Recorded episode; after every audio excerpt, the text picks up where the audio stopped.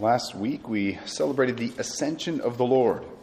We remembered that Jesus left the earth, rose up to heaven. We celebrated that day instead of mourning it because while Jesus did leave, he did not leave us alone. He left us with a promise that in just a few days he would send the Holy Spirit upon those he left behind, and that they would receive power from the Holy Spirit.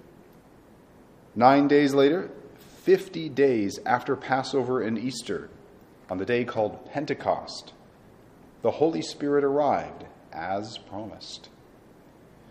There was a noise like a strong wind, there were tongues of fire, and suddenly those present were filled with the Holy Spirit.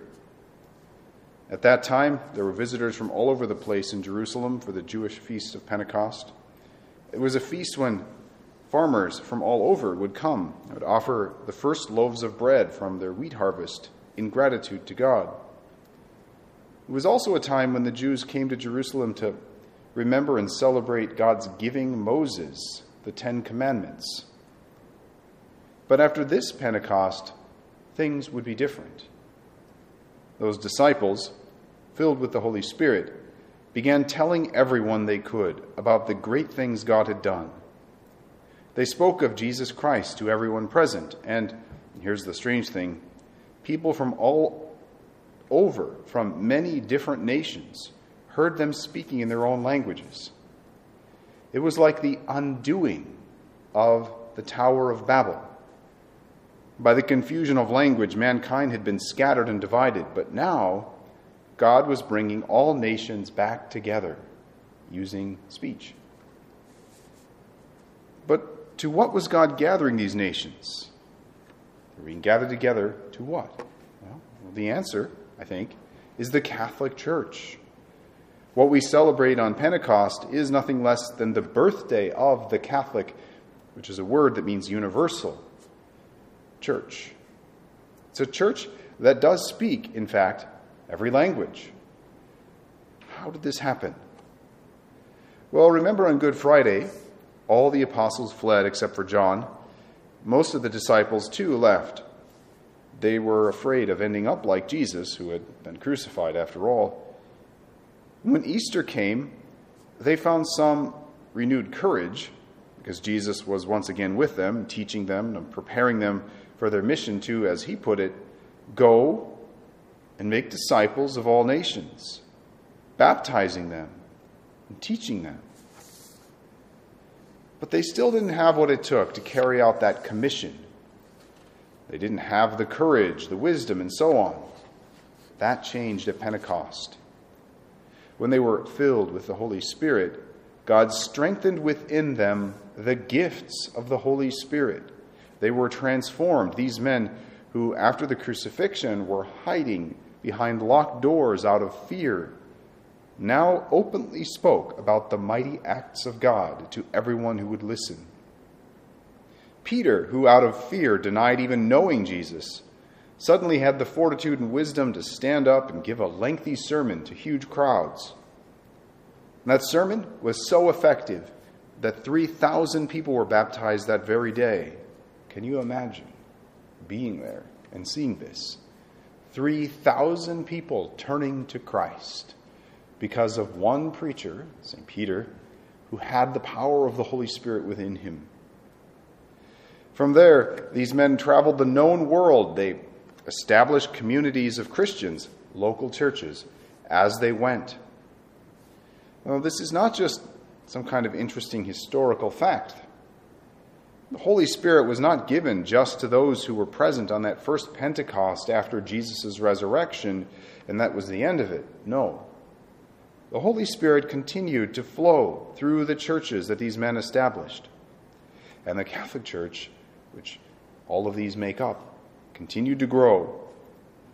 This church, begun in one room on Pentecost, now covers the entire globe. It's present in most probably every nation on earth. Currently has over 1.3 billion members and counting. Every one of these 1.3 billion, including each one of us here, have received the same gifts of the Holy Spirit as the apostles. We might not have heard the sound of rushing wind or seen the tongues of fire descending upon one another, but the Spirit's gifts were given to us just the same at our baptisms. This is one of the effects of baptism. We receive the gifts of the Holy Spirit. Then, at our confirmations, these gifts were strengthened so that we, like the apostles, will have what we need to carry out the mission we're given to spread our faith in Jesus Christ around the world. That's your job, right? Well, what are these gifts that enable us to do this job? Well, the traditional list includes seven. You probably learned these back when you were preparing for confirmation, I hope. These seven are wisdom, understanding, knowledge, counsel, piety, fortitude, fear of the Lord. What do they do for us? Well, all seven of them, they each make us docile to the promptings of the Holy Spirit in a certain way. So, for example, if the Holy Spirit is prompting us to call our cousin so and so, whoever, and invite him to Mass on Sunday, that's going to take some courage, right? Especially if that particular cousin is not very religious or, or, or so on. But if we have the gifts of the Holy Spirit, like fortitude, it'll be easier for us to walk up to him and ask, Hey, you want to come to Mass with me? And it would take counsel to know, too, the best time to do it. God gives us these gifts. And we should not be afraid to use them and to ask God to continually strengthen them within us. Come, Holy Spirit, strengthen these gifts within this community.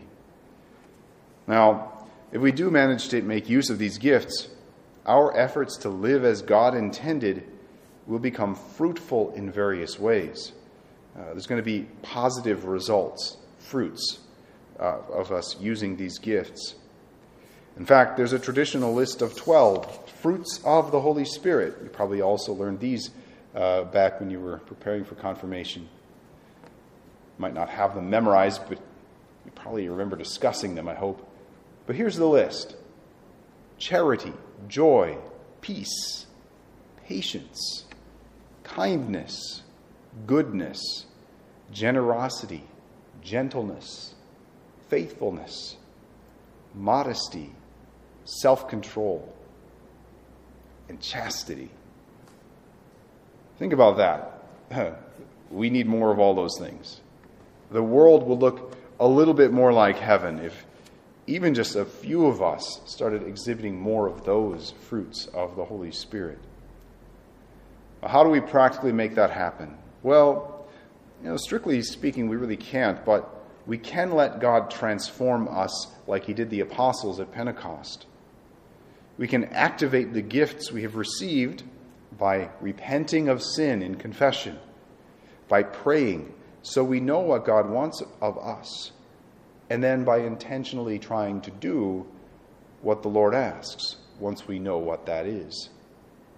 Because truly, God never asks us to do what is impossible with the help of His grace. For a while, it's been trendy to kind of ask that question what would Jesus do?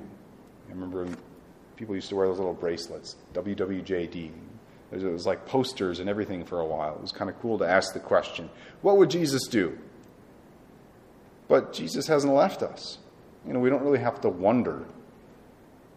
This week, let's ask ourselves instead of what would Jesus do, but what is the Holy Spirit in union with Christ, of course, the triune God? What is the Holy Spirit asking me to do right now? And we should trust that we've been given the gifts that we need to carry out His will. That if we do, our lives will bear positive fruit in the world. The world will be a better place. Come, Holy Spirit. Amen.